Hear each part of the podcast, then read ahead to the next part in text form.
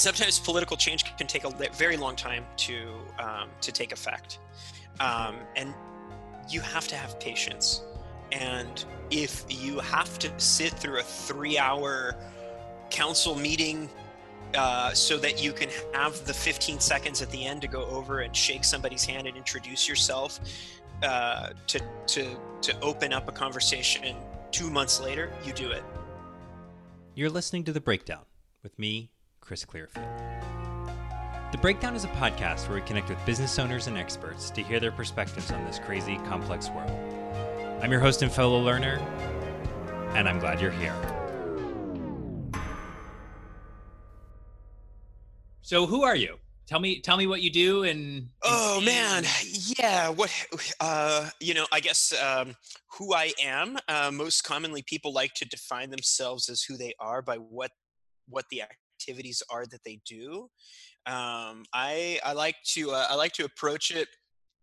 A, a, a, friend and business mentor of mine once paid me an amazing compliment. He was a was a much much older um, person um, and he passed and i went to see him before he passed and he paid me one of the biggest compliments i've ever received in my life and he said thank you for being and I just like happen to do all of these things that beings do, and um, and I, I guess I would how do you know like who who am I? How do I identify? Um, I identify as a husband. I identify as a father. I identify as a friend. Um, you know, there are cultural identities and and uh, ethnic identities that I that I um, that define who I am. I guess. Um, not I guess I know. Um, I'm, I'm Mexican, married to a German. Um, I live in Seattle. I was raised in California on, on a farm in California, which has a lot to do with uh, with with my understanding of the world and how I and how I identify as well. I'm originally born in Mexico City, um, and that has a lot of of, of identity for me. Um, I went to school in Santa Cruz, which is which was a very I mean, I still have connections. Just this morning, I ran into somebody that lived in Santa Cruz um, as I was coming into my office here. Um, cool.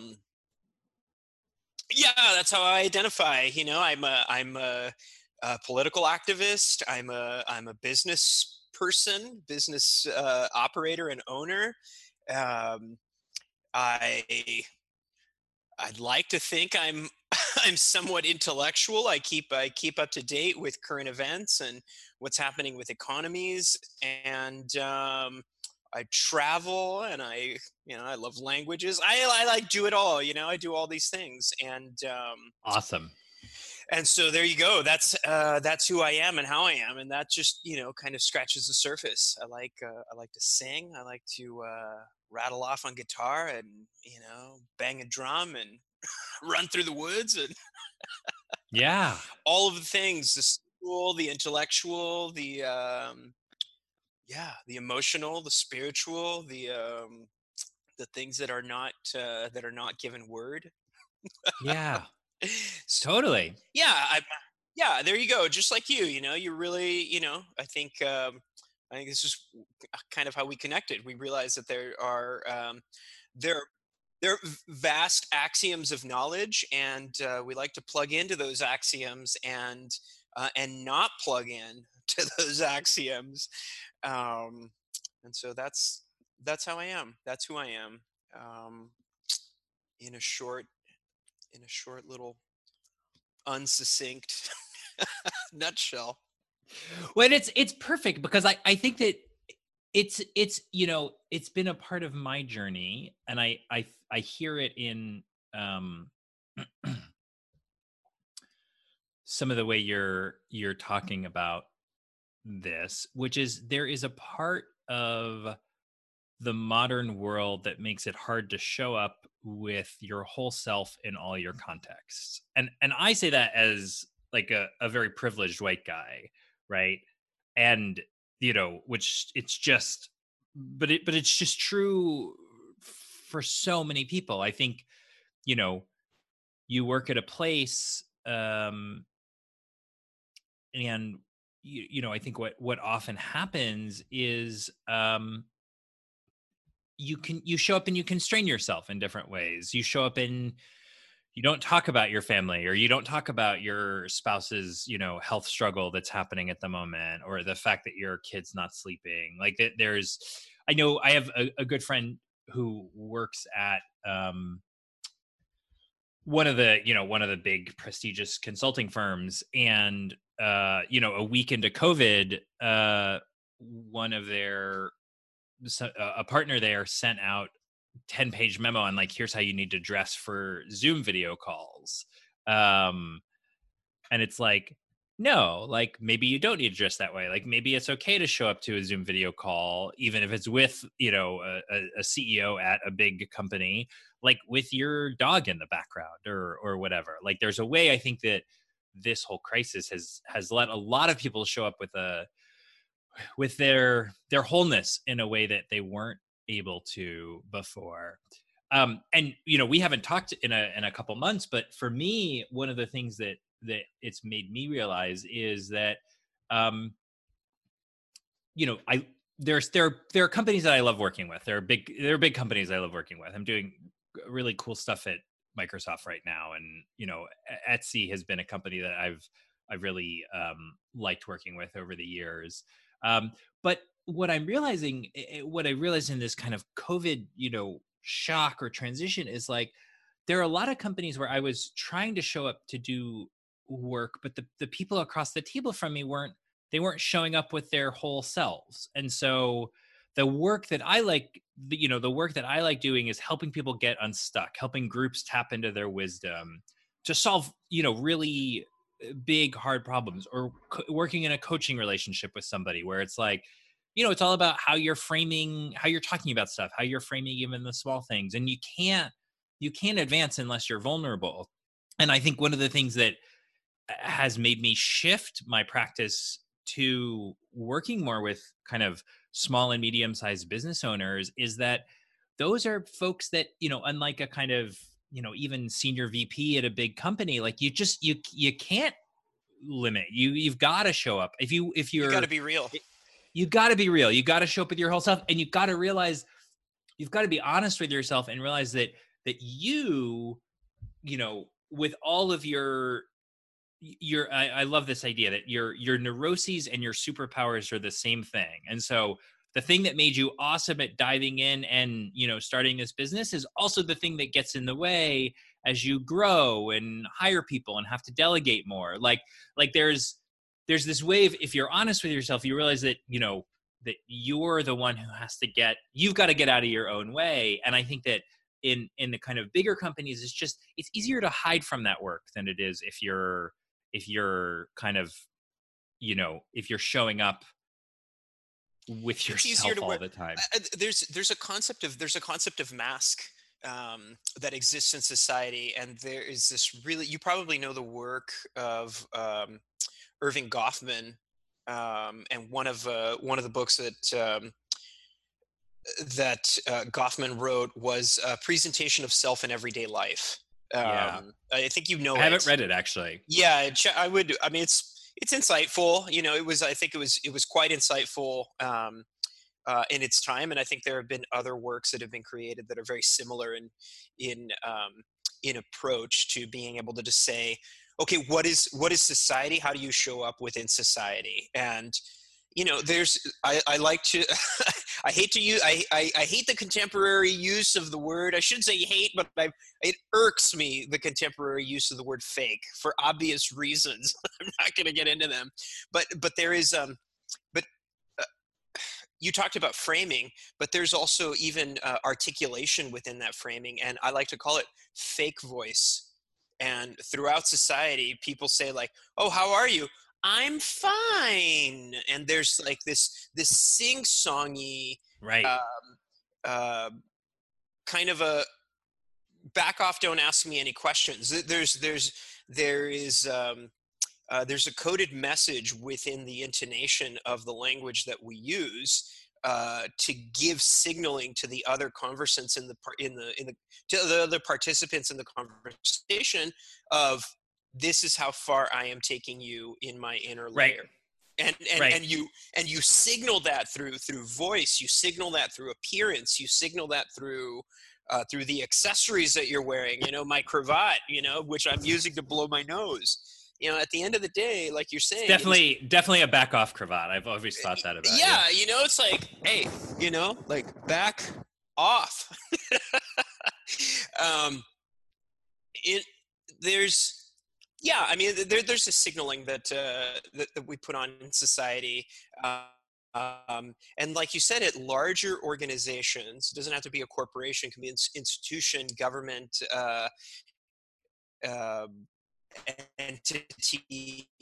Um, there's a reluctance, I think, to show real self um, because it Yeah. shows vulnerability. Like we're here to do Totally. a job, and that job is very narrow scoped. Um, you know, I, I did have uh, at my at my prior firm before I went into business for myself. Um, there was not a lot of camaraderie. You, people didn't like go out and hang out after work. It was like, you know, we're here. Here's the status. Uh, you're working on this project. Here's the bug count. Uh, we're going to triage these things. Uh, here are the milestones that have been met, and that's it. You know, I don't care how you're. Uh, you know, no, personally, I do. But you know, it was you know, you leave your you leave your problems at the door, and you show up as your uh, you show up as your as your blue badge mask, and uh, and that's it. totally. Well and what and what i think is what i think is interesting about that and and here's something that i believe very very deeply. Um i think that the ability for a company or an organization to make people show up in masks and do excellent work is dwindling because i think the i think the scope and scale of problems is exploding and so you know I- I've done some work with a um, a company that makes appliances. So big company, you know, they they put motors and stuff that then spins around and and Yep. and that Moves gears and da da da da da. totally. And so, you know, they're huge, right? And that was their and they have they have as an organization like optimized that business over more than a century. Um but now they not only have motors and gears and stuff, they have computers and they're connected to the internet. And, you know, it's a very different kind of problem to solve. It's a problem of a very different nature. They, the phrase they use is they're, they're like, we're really good at bending metal. Um, and it's like, yeah, now you got to bend metal and change your strategy and build software. And I think it's a, it's a totally, it's a totally fascinating shift and i think it's interesting because like i'm not 100% convinced that that what i said is right about tackling bigger problems requires this but i i do think that there really is an element where that perspective resonates with me uh, there and I, I think there are you know there's also heterogeneities within organizations so you know we're both in seattle we have uh, both I, I have a, a i'm sure a ton of friends that work at amazon and like some people show up at, at amazon and and love it and other people show up at amazon and it's kind of excruciating because they Sure, yeah. they no one is showing vulnerability um so I, I just i think it's super interesting. So um tell tell it tell what's the tell tell me the name of your your business. Uh, the name of my business is Dockside Cannabis, uh, and uh, I'll explain a little bit if you don't mind. Um, yeah please astute off- astute readers will notice Uh, that your business contains the word cannabis in it astute, listeners astute listeners, your uh, your audience out there in uh, internet world uh, will realize that I just said the word cannabis, and um, and about about nine years ago, I would say that that word was not commonly used. Most people knew the word weed or pot or ganja or uh, or as is uh, racistly referred to the plant as marijuana. Um, uh, it's uh, it, yeah, we we are a state licensed. Uh, okay hold on i just i gotta pause there because i just yeah, sure. I- I just lo- like my just love you exploding my consciousness. Tell me about um and we, we should say also so you've already done this a couple times but I just want to give uh, Sure, sure. a little bit more context. You are uh you studied linguistics and you worked in linguistics for years. So words are I think very important to you. yeah, yeah, yeah, yeah. Sure. Like how, how uh, what happened? So, uh, uh, born in Mexico City, uh, immigrated with my mother at the age of two to uh, California. Raised on a farm in uh, rural California. I really took to school, and um, and I went to the University of California uh, at Santa Cruz to study mathematics. And a friend of mine said, "Oh, you should take a linguistics course. You're going to love it." And I said, "Wow, what's that?" and uh, and uh, on his recommendation, I took a course and I completely fell in love. Well, lo and behold, I had no idea, but uh, the University of California at Santa Cruz houses one of the top linguistics departments in the world, and so awesome. by accident, I received this world-class education in theoretical linguistics that encompassed branches of syntax, semantics, phonology, morphology, pragmatics. Um, I mean, it was just incredible. No textbooks. Everything was, you know, you are being taught by uh, uh, by by people that developed the theories uh, that uh, folks across the world are using and applying in artificial intelligence, in uh, in I mean, just all manner of applied linguistics, uh, just across the spectrum, and um, like I said, I really fell in love with the subject matter. And by the time I hit my senior year, uh, I was done with the entire program. And I asked my professors, well, what, what, can I do? And they said, well, why don't you, why don't you start your, why don't you start the, um, the first year graduate series um, uh, and your senior year, and then you can do some research with, uh, with, with the professor. I said, yeah, that sounds great. And so I did that and um, and by the end of that, I had uh, I had developed a framework um, based on another framework, but but to solve a very specific problem, uh, to account for a very specific phenomena uh, within the Spanish language. Um, and it was uh, the marking of uh, direct object marking. And so what I did was I developed a framework that said, oh, uh, this is actually looking at the animacy of the noun in place of direct object with uh, with subject, and then there is some kind of a, a calculation that the mind is doing within the Spanish language that says, oh, I need to mark the direct object with a flag, the personal A. And um, that framework got recognized by somebody at the uh, at the natural language group uh, at Microsoft, and they were looking for somebody. Um, well, they were they were looking for a number of people that were developing a heuristic engine um, for natural language processing, uh, early stages of AI in uh, in NLP at Microsoft, and um, I got a phone call from a recruiter I did a phone screen, I did another phone screen, I did another interview, and within three weeks of that phone call, I was living on Capitol Hill and working in Redmond. Crazy. and I asked one professor, I was like, "Can I can I just leave and finish off the work that I was doing?" And they were like, "I don't care, as long as you finish the work, it's fine." So I moved up to Seattle, started working in um, in NLP. Um, uh, natural language processing um, with the natural language group at the time that spun off of uh, a group that grew from Microsoft Research. Um, yeah, and we we created a um, uh, we created an engine uh, that is being used the world over um, in grammar checking, spell checking, uh, named entity recognition, um, I, I, think I signed an NDA, so I'm not going to get into too many details about what Microsoft is doing with AI. But people know. I mean, it's you know, it's basically language processing, um, and there are a number of different components uh, that are yeah. involved. And so, anyway, so uh, and when so what what when did you leave there? I left. I left. So I started Microsoft at the beginning of 2000, and I left seven years later. So uh, almost seven years later, uh, was the, summer of the summer of 2007, um, and um, and what you know so this is this is really important. I've I've always um, uh, I have I've always been interested in concepts of philosophy and politics, even from a very young age.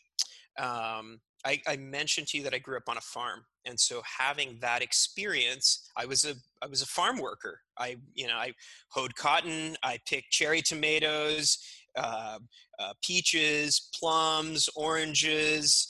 Uh, almonds, uh, you don't actually pick on almond, but you know there you can work in almond fields or almond groves, um, and um, and my father was very involved uh, in the United Farm Workers. So I understood what political organizing meant and what using one's voice to drive a message um, to affect uh, societal change, what that looked right. like, what, what organizing looked like. And I really appreciated that.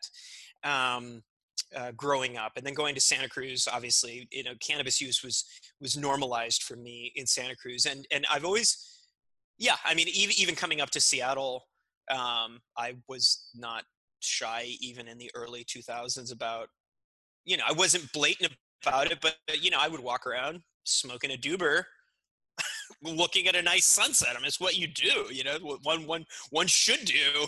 Um, and um, and I, you know, I, I was, you know, not not cavalier and not preachy about uh, about my personal cannabis use, but I, I certainly wasn't wasn't shy about it. Um, yeah. And um, and a lot of the people in technology, you know, I had a lot of colleagues, brilliant, brilliant minds, uh, who were also, you know, uh, ganja smokers, and um, you know, we found our own circle and tribe within that group and and we would exchange ideas about what's society was like about how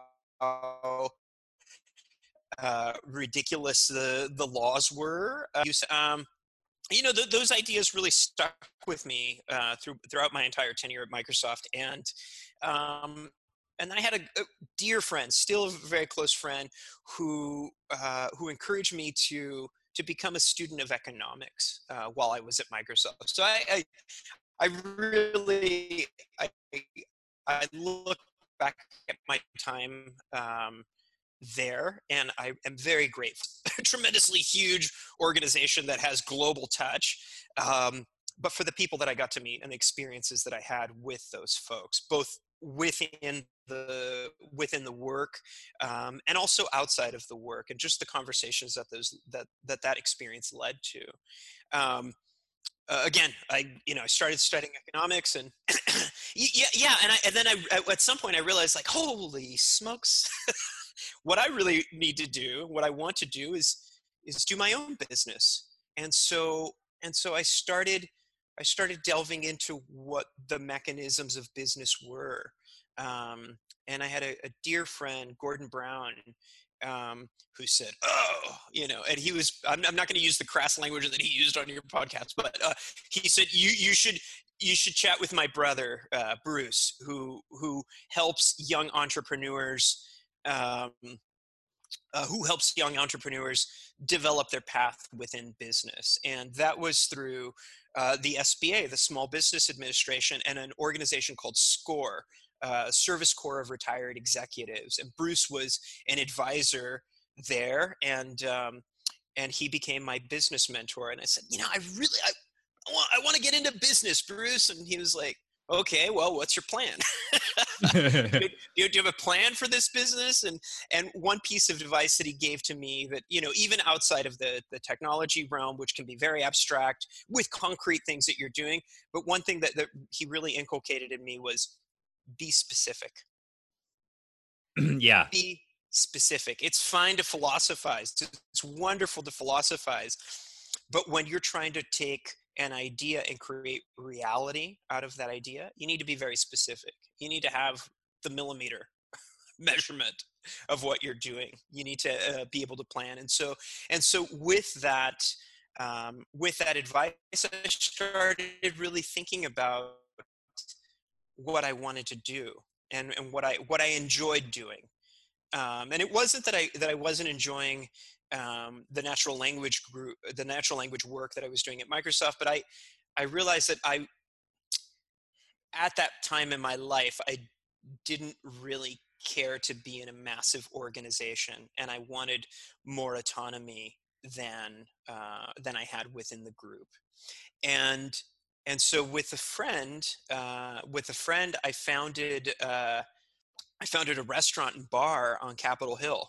Um, it's it's now it, it, originally was called Artemis Cafe, uh, wonderful place, uh, but the uh, but the economics of that business model were not the right thing at the time 2007 as your as your viewers know was there was a significant economic uh, uh, situation that was happening globally and uh, there was a contraction obviously there was massive recession and people were not um, were not spending their their hard-earned dollars or at least uh, the market that i needed to work uh, in that specific business they, they were not spending. We had we had luminaries of seattle coming to uh, to our restaurant. In fact we were honored to have uh, mr bill gates and his wife and a set of friends and we were happy to host them. And i got to meet him and i said hey what's up bill?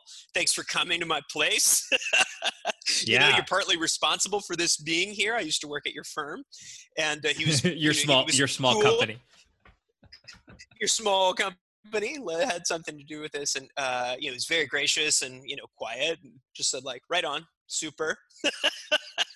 Right. Uh, i said enjoy your meal. And um, and so and so while i had that uh, while i had the restaurant so where all of this is getting to the point of like how is it that i am now one of the one of the founders and directors of dockside cannabis a small retail chain of cannabis retailers in seattle washington. So while i had the restaurant um, again, I'll remind you and your listeners that I was still very much a um, a student of politics, a student of philosophy, a student of um, of social change, um, and with the partner that I had in the restaurant, um, we started developing white papers to really analyze what economic models could exist within the state of Washington, given the statute uh, that was in place um, for for medical cannabis law and uh, for medical cannabis use for medical patients.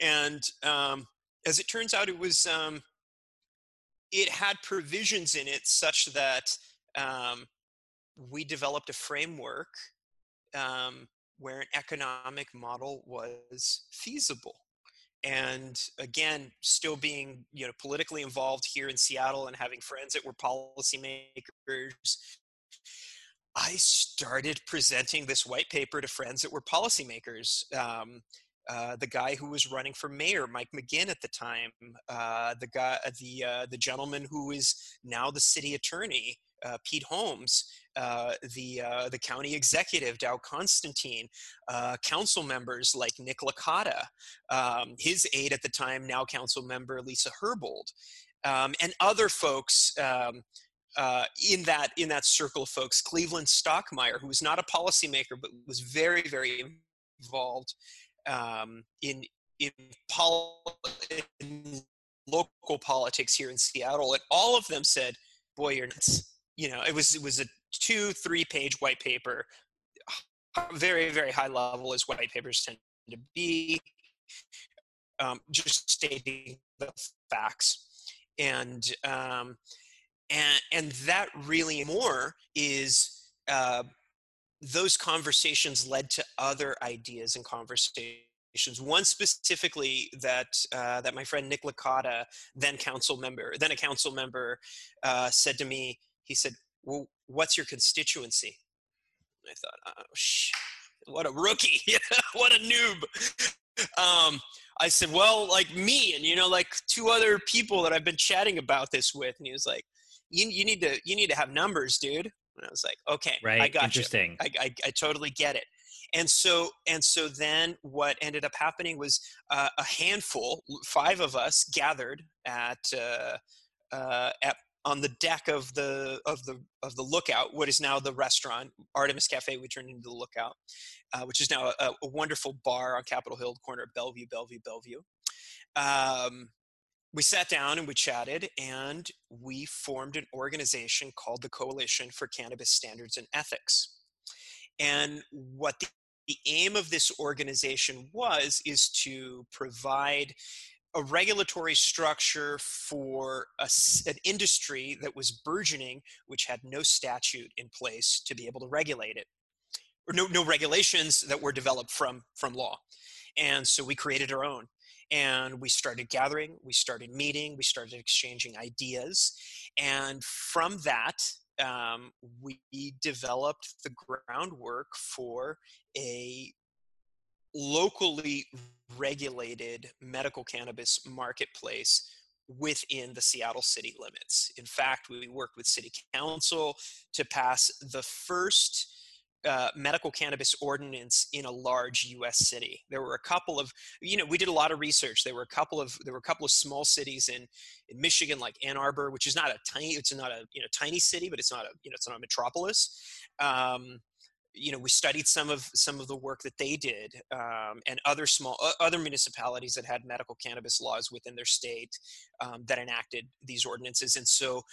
Uh, through this organization, uh, and through those efforts, we worked with law enforcement. We worked with uh, with the policymakers, with city council, with the mayor's office or the executives, um, to make sure that they bought off so that when we were engaged in providing medical cannabis resources to patients that needed them through a through a distributed network of, of of modes of production and, and, and distribution these these dispensaries that popped up and the and the and the medical cannabis uh, providers that supplied them it provided uh, it basically provided a shield that said here is an ordinance here is a statute that says you should not kick down my door and beat me with a stick.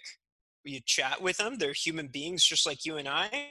I like one thing i like to say is we all have to take a shit doesn't matter if you are, uh, you know, the, the, Queen of Spain or whether you are, you know, the local the local barkeep. You all make use of the plumbing that is, is available to you. And so again, back to this point of, you know, just being real and being able to talk to people, looking them in the eye and saying, here is, here, here is specific reality of what society is doing how do we conform the laws? You know, this goes back to Hobbes, right, and Leviathan of you know laws laws catch up to the activity of of society not the other way around. Yeah. I mean yep. you know and so and so anyway so i had the restaurant i started writing white papers uh, uh, with my friend and colleague and and and uh, and co-founder of the restaurant boris gordonitsky and uh, also an engineer um, uh, by training, brilliant man.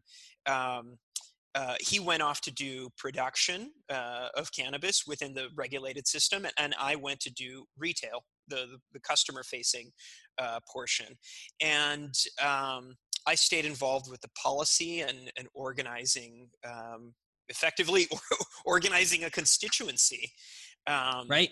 And um, and you know you you at least for me friendship is is very very important and knowing who i am working with and and who i can trust what are the trust bonds that you can that you can move? Just like uh just like notions of capital or notions of value store it's how can i trust that i can buy a you know a bag of uh, a bag of potatoes uh, with this uh, with this napkin? Oh because this napkin is a very special napkin that says totally. you know he he or she she she or he or they that that uh you know that that that that holds this napkin can turn it into a bag of potatoes.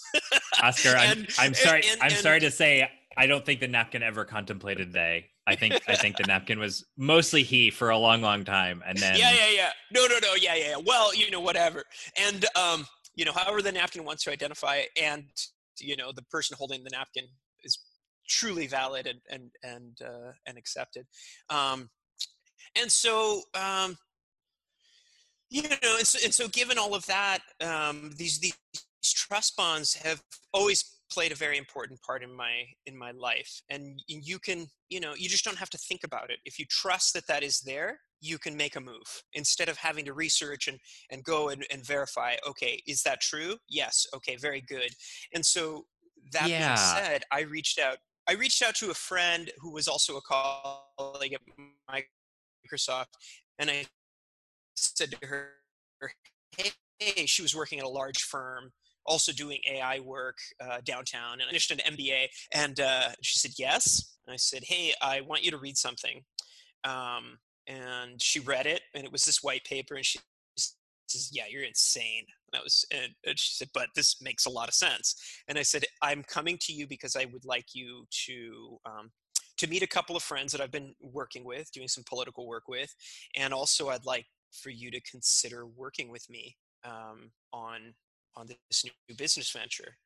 And she's brilliant, a dear friend of mine, Maria Moses, co- one of the co-founders of uh, of Dockside Cannabis with me, and um, yeah, just a very wise uh, wise person. And so I've always really trusted her judgment uh, more than anything. You know, she likes to say she's always right. I like to say she's almost always right because we have that kind of you know back and forth relationship and um, it's good and healthy and um, we formulated uh, we, for, we formulated the basis of uh, what came to be dockside co-op uh, that i mentioned before and she said hey there's somebody that, that you should meet somebody that i just finished uh, my mba with and that person i like to refer to him as the guy you throw in the air that turns into sunshine. That's Aaron Varney, our other our other uh, leg of the triangle. Um, uh, just a wonderful, wonderful human being um, who who co-founded Dockside uh, with Maria and me. And so we we we moved through uh, the medical cannabis space, running this small co-op here, a couple of doors down. I my I live and work in Fremont, um, and our co-op was here in Fremont. And at that time, again, trust bonds we needed to work with people that we knew and we had very close trusted friends uh, uh, they'll remain nameless but uh, but they're they're they're large land uh, owners here in Fremont. Your viewers can research that on on their own. um, but they gave us the opportunity to open up a space, um, which then um, which then allowed us to to continue doing the political work uh, that eventually led to the initiative of I-502 passing in 2012, um, led by Alison Holcomb from the ACLU and City Attorney Pete Holmes and Rick Steves, the travel uh, guru. Um, they were the front. Uh, they were the face.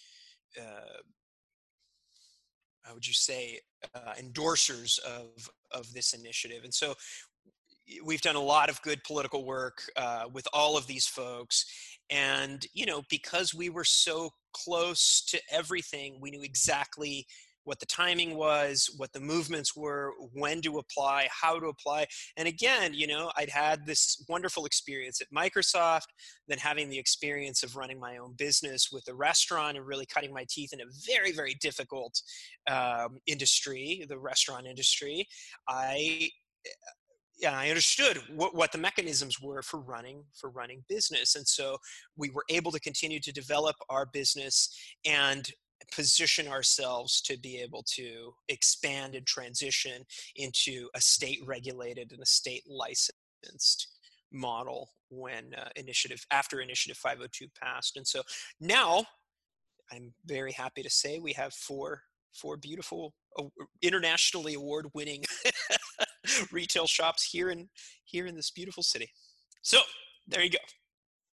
Um, I that's awesome, and I there's so much that I love about your your story that I think is really interesting. Um, you know, people, um, you know, the classic. Uh, there's there's just these elements of the kind of classic entrepreneur sort of thing, but but with a little bit of a twist. One of them I like is like like just being embedded in in cannabis culture. And so you talked about Santa Cruz. And so just like in a sense, you know, that's the classic thing of like bringing a problem that you want solved to your business and the problem that you want totally like why is there not this this culture here um but the other thing i love is, you know people talk about you know the kind of like people talk about creating a market and i mean you know you literally created a market. You created a market from, or or you sh- you took a market that was kind of parallel, parallel. to the yeah yeah exactly exactly yeah, and you and yeah, you sort exactly. of blew, blew it up into the mainstream. Yes, not, not, alone, obviously, and uh, right. and and um, and with with uh, with the help of society, and really, you know, I think there, there, was a lot of temperature gauging that I ended up having to do, uh, both with um, with policymakers, um, but just within society. I think one really important exercise that I've that I've always found useful is observation. Just going out into society and watching people. What are they like? What are their idiosyncrasies that I can notice anyway?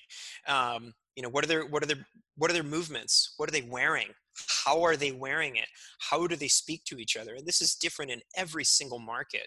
And if you are going to develop a project for a market or a product or a service within a market, you have to understand what that market is, how to speak to that market, how to yeah. present to that market.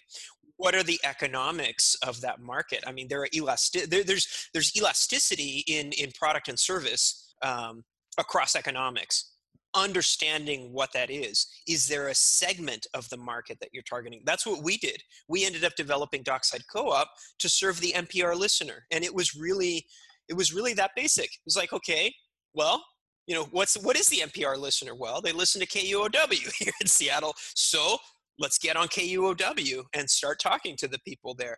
Let's develop this place as a place where our grandmothers and our grandfathers uh, can come yeah. and feel safe. Let's talk to let's let's talk to local oncologists that are that are here in town. And what are their you know if they give us an audience let's find out who their patients are what their needs are how do you deal with somebody like this really understanding um, um, the marketplace yeah. and i think that's really been um, uh, it's been very useful for us just to be able to understand observe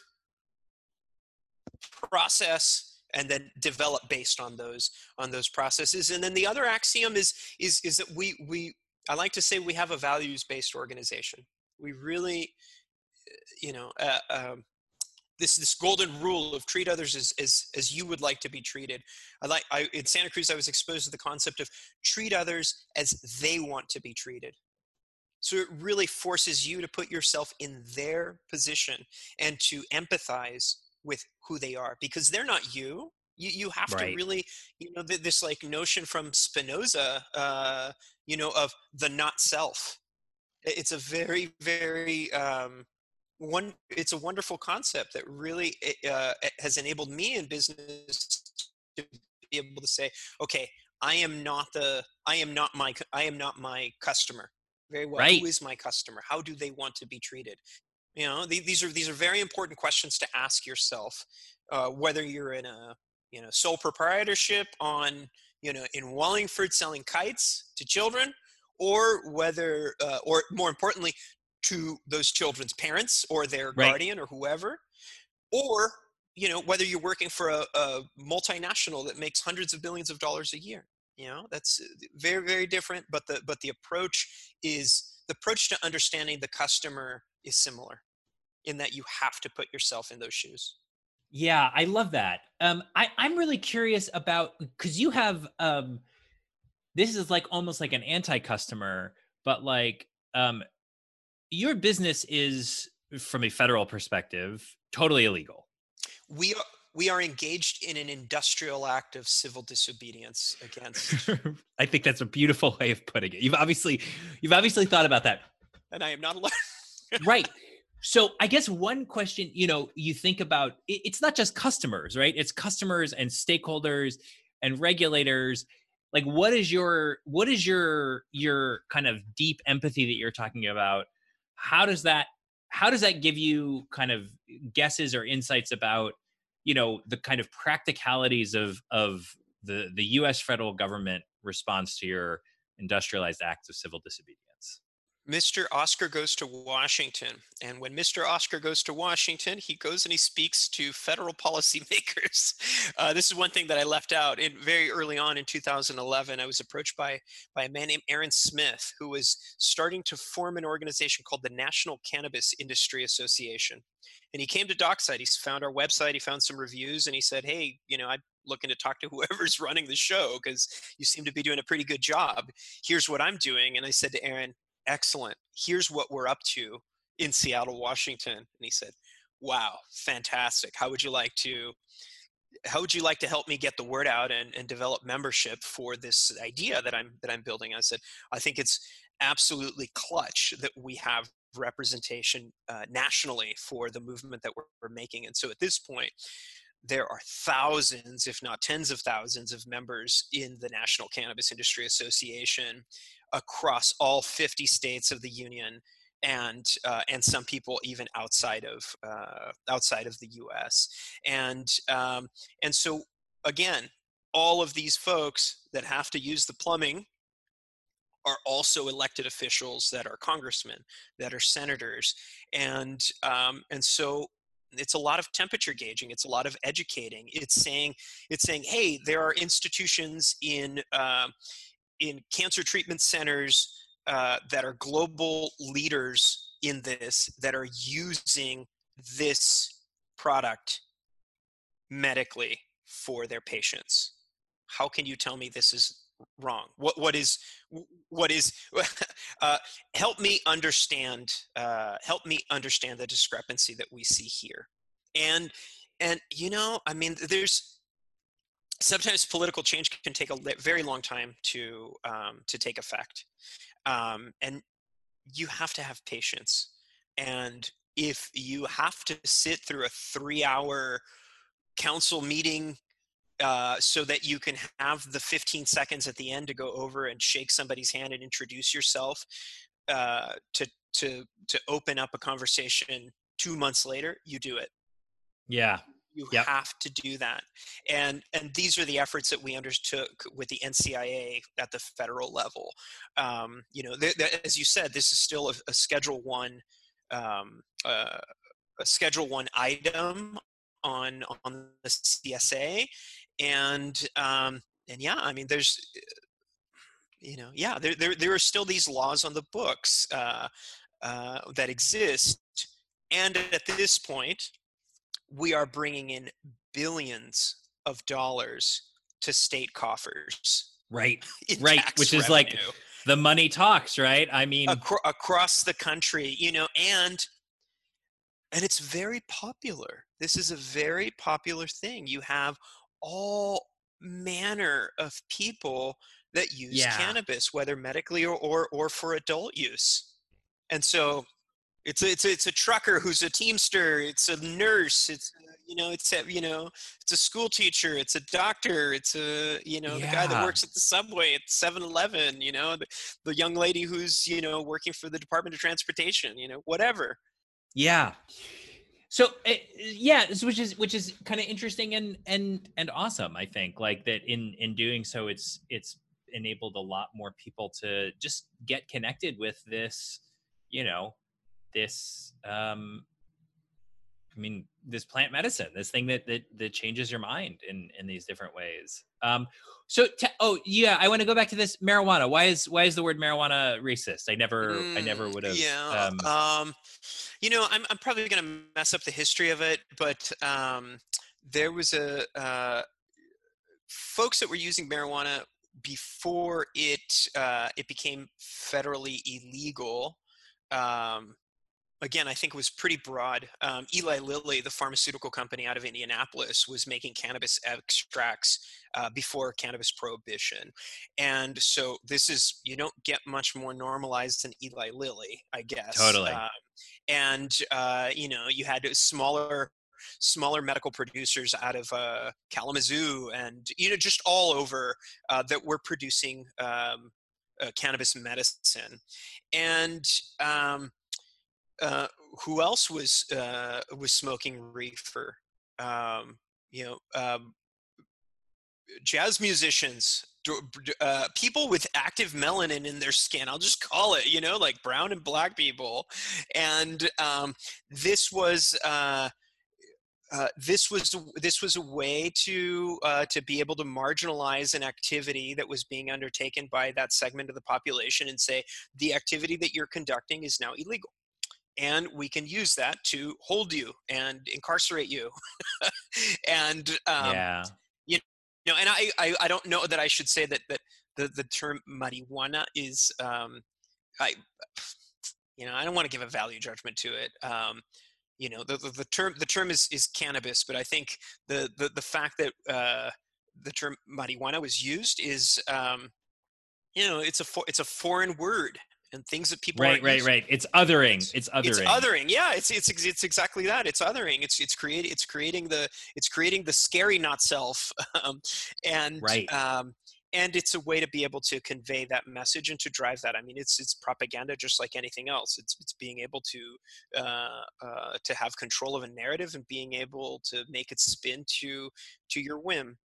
Um, and so, I mean, you look at what uh, you look at what that's led to. That's led to massive arrests of uh, of what is activity that has been criminalized and people's lives are ruined because they can't get uh, you know they can't get financial aid for college and they can't you know if they've if they decided to uh, participate in a in a parallel market uh, maybe they did so much so that their voting right was taken away and so they can totally. you know in in in you know for all intents and purposes they're no longer allowed to participate in uh, in civil society to be able to use their their vote as their voice to be able to choose who their elected leaders are and so um, you know i mean it, it it lends to structural racism and and being able to disenfranchise and marginalize uh, groups of people that uh, that choose to use this product.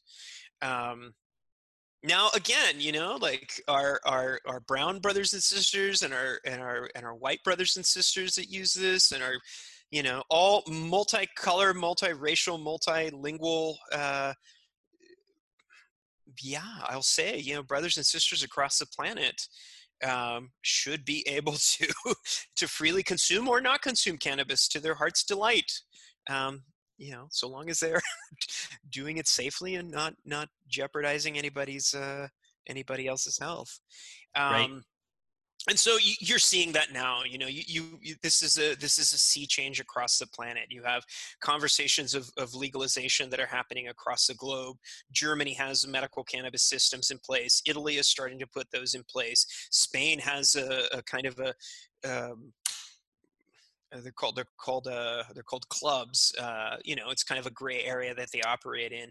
Uh, Netherlands has been uh, operating uh, with coffee shops for a very very long time in a gray area.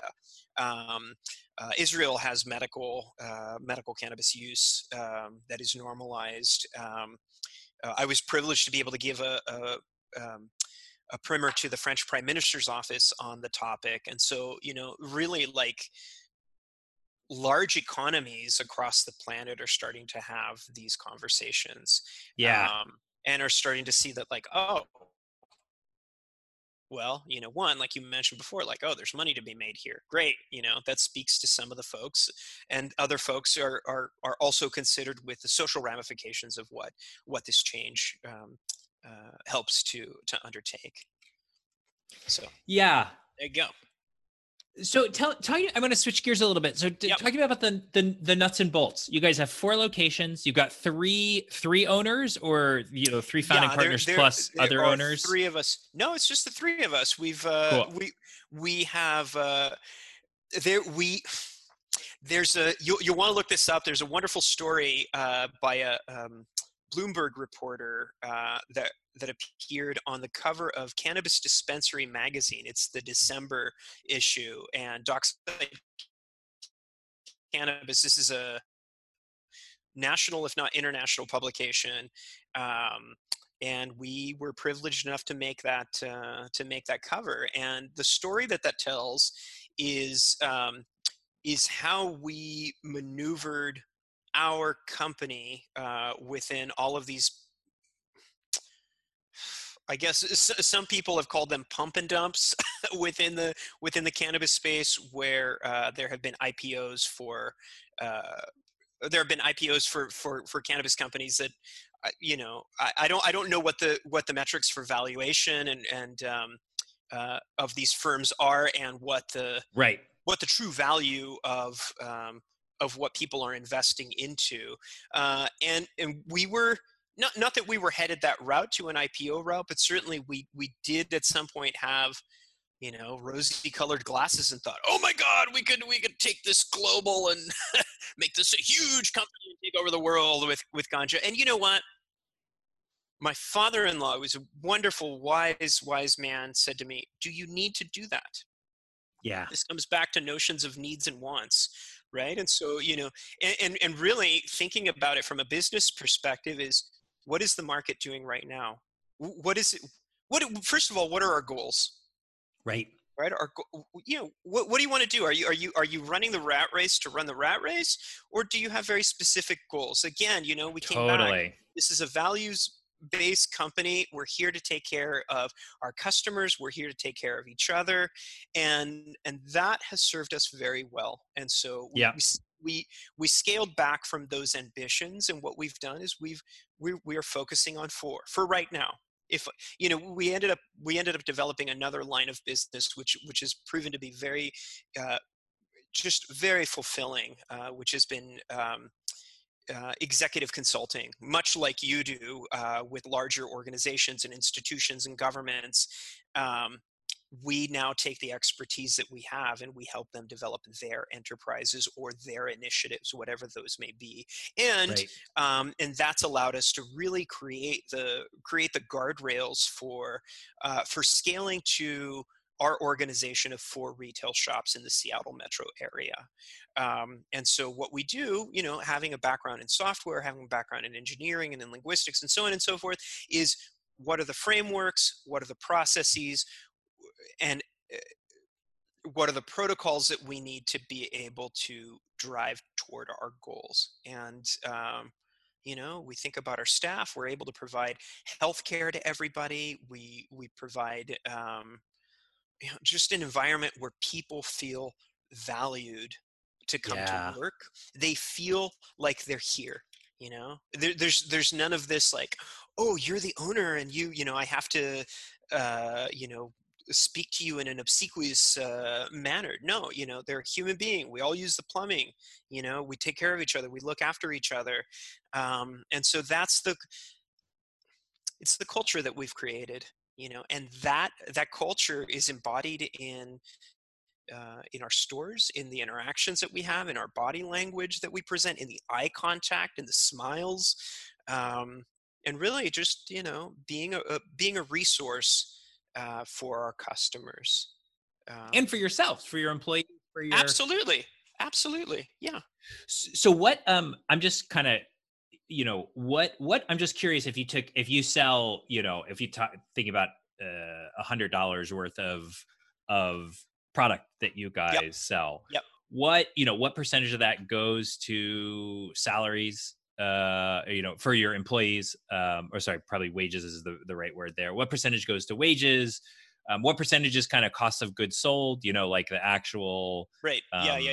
yeah so retail so these, wholesale these these are all very tricky questions and, and your your listeners will want to uh will want to check out um, irc 280e that's internal revenue code 280 elephant uh, and um, this is very um, again this was enacted in the 19 i think it's 1980s um, to prevent uh, to prevent folks that are dealing in illicit uh, Ill- illicit substances from being able to take uh, standard business deductions. It's quite uh, you know this is this is in contrast to what you have right now, where you have state regulated businesses that are operating right. above, above board. Um, uh, so to, to say what are cost of goods sold, n- none of these none of these questions am, am I going to have a straightforward answer to. One is they're privileged, and I don't want to tell you what we're actually what the percentage of all these things are. Not to be coy, but to um, totally fair. Uh, and, and uh, but and I appreciate your your um, your your question, and I will I will I will non-answer it. um, uh, it's it it, var- it varies. Um, it varies by the business model. Um, uh, we we personally at Dockside choose to pay a higher wage than most people from in our industry, um, yeah. and, and that it's a business decision. We want to we want to attract a higher caliber. Well, we shouldn't say that. We want to be able to compensate uh, the people that work for us. So we take a very long time to bring people on um, we want to make sure that it's the right fit you know and again using corporate talk whatever you know but we do we want to make sure that it's the right set of folks that that shares very similar um, worldview of, uh, of of what it means to serve a customer um, that we have, that the three of us, uh, that the three of us have, and so, um, yeah, we we choose to pay a little bit of a premium um, for for those folks. Um, uh, and as far as you know, what what is public data? Um, you, you can you can go out there and find it. Um, uh, you can see what the revenue numbers are. Uh, one thing for your for your viewers um, is a useful website here in in Washington is 502data.com. 502data.com. Um, that will um, uh, that will give you all of the metrics. I think from from March March of this year back of what the revenues are for uh, um, uh, for the cannabis industry here in Washington. So these are super useful um, things to look at, and we actually do our competitive analysis based on based on a lot of that data. Yeah, it's pretty it's pretty incredible. Um, the the total total excise tax collected 2014 this only has through 2017 so i'm sure there's like uh they they haven't updated that total but 742 million dollars which is just just an incredible amount of money. And this is all going to the general fund here and this is state of washington alone. Yeah so imagine California, which is like the fifth largest economy in the world. you think about what those numbers are uh, Colorado, New York, Massachusetts, uh, you know, all of these states that have uh, both medical, well, New York doesn't have uh, adult use yet, I don't believe. Um, uh, you know, but certainly Colorado and California do now. Um, and you know other states are coming online and those conversations are happening you know again globally um, you know and it's basically you know taking uh, taking parallel market and, and putting it into a regulated um, scheme um, and there, there are a lot of other things that that need to be ad- addressed in, in terms of um, you know I, I, mean one, one thing that your your viewers and listeners are probably thinking about right now is well what happens to the folks that were operating in the parallel market? They, they just basically went out of you know they were supplying ganja to people that were effectively there was a similar demand you know there was similar demand before or or somewhat similar demand to now. Totally. what what happened to that supply chain that was there before? Um, some people made the transition others did not. And then you think about like well why not well you look at what traditional economies are doing who has access to to capital. It's not like i can walk i, I it's not like i can walk into you know jp morgan chase and say give me a loan for my business. Here's my business plan. No. Yeah yeah. Well first of all what's interesting is that like like the number of people that can walk into jp morgan chase eh, and can and do that is very small because commercial like commercial lending Absolutely. is is i mean um, i don't know the numbers but like as a you know as a concept the small commercial or small consumer loan this sort of relatively low fee is just just doesn't exist anymore. And then you add on top of that right so it's it's really interesting in that you know what what the the entry of this new new industry does to that existing market is it is it kind of doubles down on you know social capital and political capital and it, social capital that relates to access to wealth. And so it's a really interesting because i'm sure that your startup costs weren't free. Um, i know your stores are you're they're beautiful um, yeah inventory. you, you know they um we had we had we had access to very modest resources when we started when we started the co-op uh, you know I, we kind of just slapped it together. And and again the social capital no, I shouldn't say we slapped it together. It was very thoughtful uh, what we did, but it was certainly on a shoestring budget, and um, eh, we just we've we've managed to be able to reinvest um, the retained uh, the retained earnings, the, the, throw off from our businesses to be able to develop what we have now, and that's yeah. what's allowed us to. Uh, that's what's allowed us to only have uh, the three of us that we that we have to respond to. There's, um, you know, uh, I mean, do do we do we have uh, endless uh, bottomless pockets that we can rely on? No, but that you know, again, necessity being the, the mother of ingenuity or invention, right? It's like okay, totally. You've got you've got uh, we've got we got exactly one loaf of bread. How do we feed the masses? You know. Um, so so I it's this is really interesting. I just want to I, I, I pulled up the data um the 502data.com. It's an awesome resource. I think uh listeners will love to dig into it.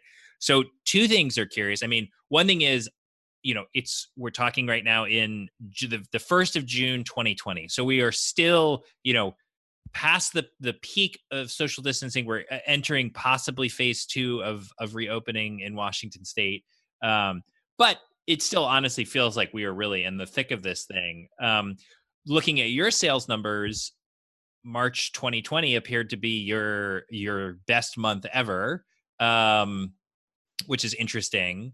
Um, you guys are also excluded from all of the federal assistance programs um, by virtue of your um, the, the the the nature Correct. of your industrial civil disobedience. Yes. So what you know take me back to like march 8th uh oh, you know 2020 uh, was it like i was fuck, sweating was it just bullets. like fuck yeah was, tell me yeah about yeah it. yeah yeah. It was like fuck i have a good i have a really good friend you know like you said like well we all have friends at work at amazon. Yes i have a dear dear friend uh wonderful man and um he called me and he was like hey man how you doing? I was freaking the fuck out. It was like we're the economy's shutting down. That means you know like 50 people that you know, the 50 people that we employ 49 whatever the number close to 50 is that we employ they're going to be out of work. We have rents to pay. We have you know we have responsibilities. I mean you know we have our own livelihood to think about. Totally. Um holy shit and uh you know he was very just kind with with listening and and reminding me to just breathe you know you you are you're capable even if you if this goes totally sideways you'll figure it out you know? I i grew up the eldest of six children in a single wide mobile home. I know how to be poor. If, if if if if push came to shove humans are resilient. We know how to survive. And just having that reflected back to me by a dear friend was was so clutch and i, I thank totally. Him. I thank him for that, and um, and and we have done a lot of work with policymakers, with regulators, with the executives, with this particular governor. Um, we've we've done a lot of groundwork to be able to demonstrate that we are a responsible uh, industry, that we, we we we care about the the people that we serve, the communities that we serve, the communities that we operate in. Right. And and thankfully, the letter came out, and in a very small portion of that letter, last sentence of one of the paragraphs was the other essential businesses cannabis retail and anybody that provides support to those um, yeah. to those entities. And so you know we're we're we're blessed we're lucky whatever you want to call it uh, to still be able to operate. And, and and you know what? I had a lot of folks that are you know dear friends. I like to like think they're they're pretty straight laced folks that you know they're ooh ooh, that's a little controversial. But they were calling me that were like, I'm freaking the fuck out. what do you have at your stores that I can take to help you know take the edge off and yeah. you know I, I, was able to recommend a couple of things to to some of these folks that you would think like ooh you know i don't want to say they're teetotalers but you know they're now they're you know uh, thc tokers yeah um and uh you know it, it's yeah, we're doing what we can to help people cope uh, through what is, you know, just globally unprecedented time. You know, and now with uh, you know the murder of uh, George Floyd and you know basically civil unrest that is happening within our society, uh, people are you know people are on edge. Yeah. Um, so so you know come from from march 8th to now um, we really feel like we're in a position of uh, of being able to contribute to society and being able to show a model for what safe transfer of, of a product is in a goods market um, uh, within our within our society you know and we've, we've had to we've had to change I, i'm so proud of our team um, and specifically of, of my um, you know, again, I, go back to my my partner Maria, who is a real driving force within our organization. She was like, you know, on it, like, what do we do? This is a real pandemic, and we were having conversations about that very early on, even when we were seeing reports out of uh, out of the things that were happening in Wuhan, and and we just really kept an eye on what was happening, and and you know, uh, particularly was the one that was fanning the flame of like, all right, come on, guys, like we have to have a plan for this. We have to know what we're doing, and we, um, you know, she's she's a professional project product uh, program manager by by training, and so yeah, uh, she's quite disciplined in that. And we, we we utilize a number of of tools internally, like uh, uh Trello and Basecamp, and yeah, um, and Slack. We're all about uh, we're all about Trello also. Our, yeah, you know, get get on your channel, guy. Get your card up.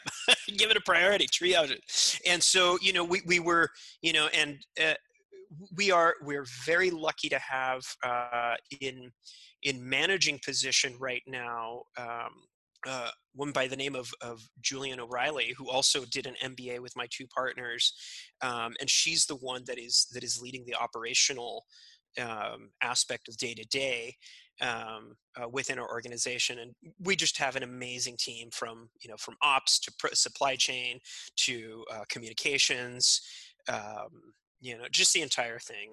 Um, yeah we really have yeah we've we've we've built a, a, a robust and um, and resilient group of people um, and so that that really has led to okay we were prepared we knew what to do and um, you know n- not not searching for compliments but re- we've received a number of accolades from our uh, from our industry colleagues and just uh, throughout the community of what a model for social responsibility is of, of, of being able to provide a safe experience for our customers social distancing uh, you know the whole thing hand sanitizer you know masks yeah uh, plexiglass shields for plexiglass for the, shield exactly you guys have a, a I think of it as like a little pocket location your dockside express mm-hmm, uh mm-hmm. is not too far from where i live and i actually remember you and i talked about when you were opening that up and um some of the challenges around how to how to how to manage the space even to the extent i remember we we, we kind of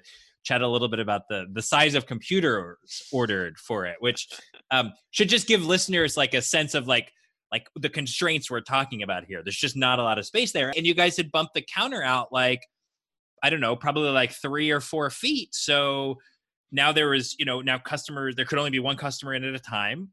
Fine, not a big deal. But now your employees had a lot more room. And I'm sure that that wasn't like, I'm sure that that wasn't something you, I mean, that was something you guys were very thoughtful about. And initially, Absolutely initially that location was closed and then you i guess you made those renovations and and committed back to opening it up and and now you you opened it up. Yeah you, you know and the, the the motivation for for closing that location was we did not want to burn out the staff. We we have yeah. um, you know we really try to to have a, a a wide range of people that we you know we try to represent our customer base. So we have a lot of folks that are um, over 65 uh, that work for us. And so we said, you're high risk, go home, we'll pay you, go home. Uh, some of the folks that that had underlying health conditions, uh, we were able to do you know basically to to transition and pivot to you know what are some of the tasks that we can do while working from home that can still support the larger organization do that we have one person who is a registered nurse uh, that we just transitioned to being on on the phone or, and doing zoom meetings with folks great you can provide that consulting uh, uh, uh, relationship with patients through technology and guess what we live in a modern society you can do that so make use of totally. that totally and um, and so again we closed that location so that we could take the the employees that were remaining there and distribute them uh, to the other shops.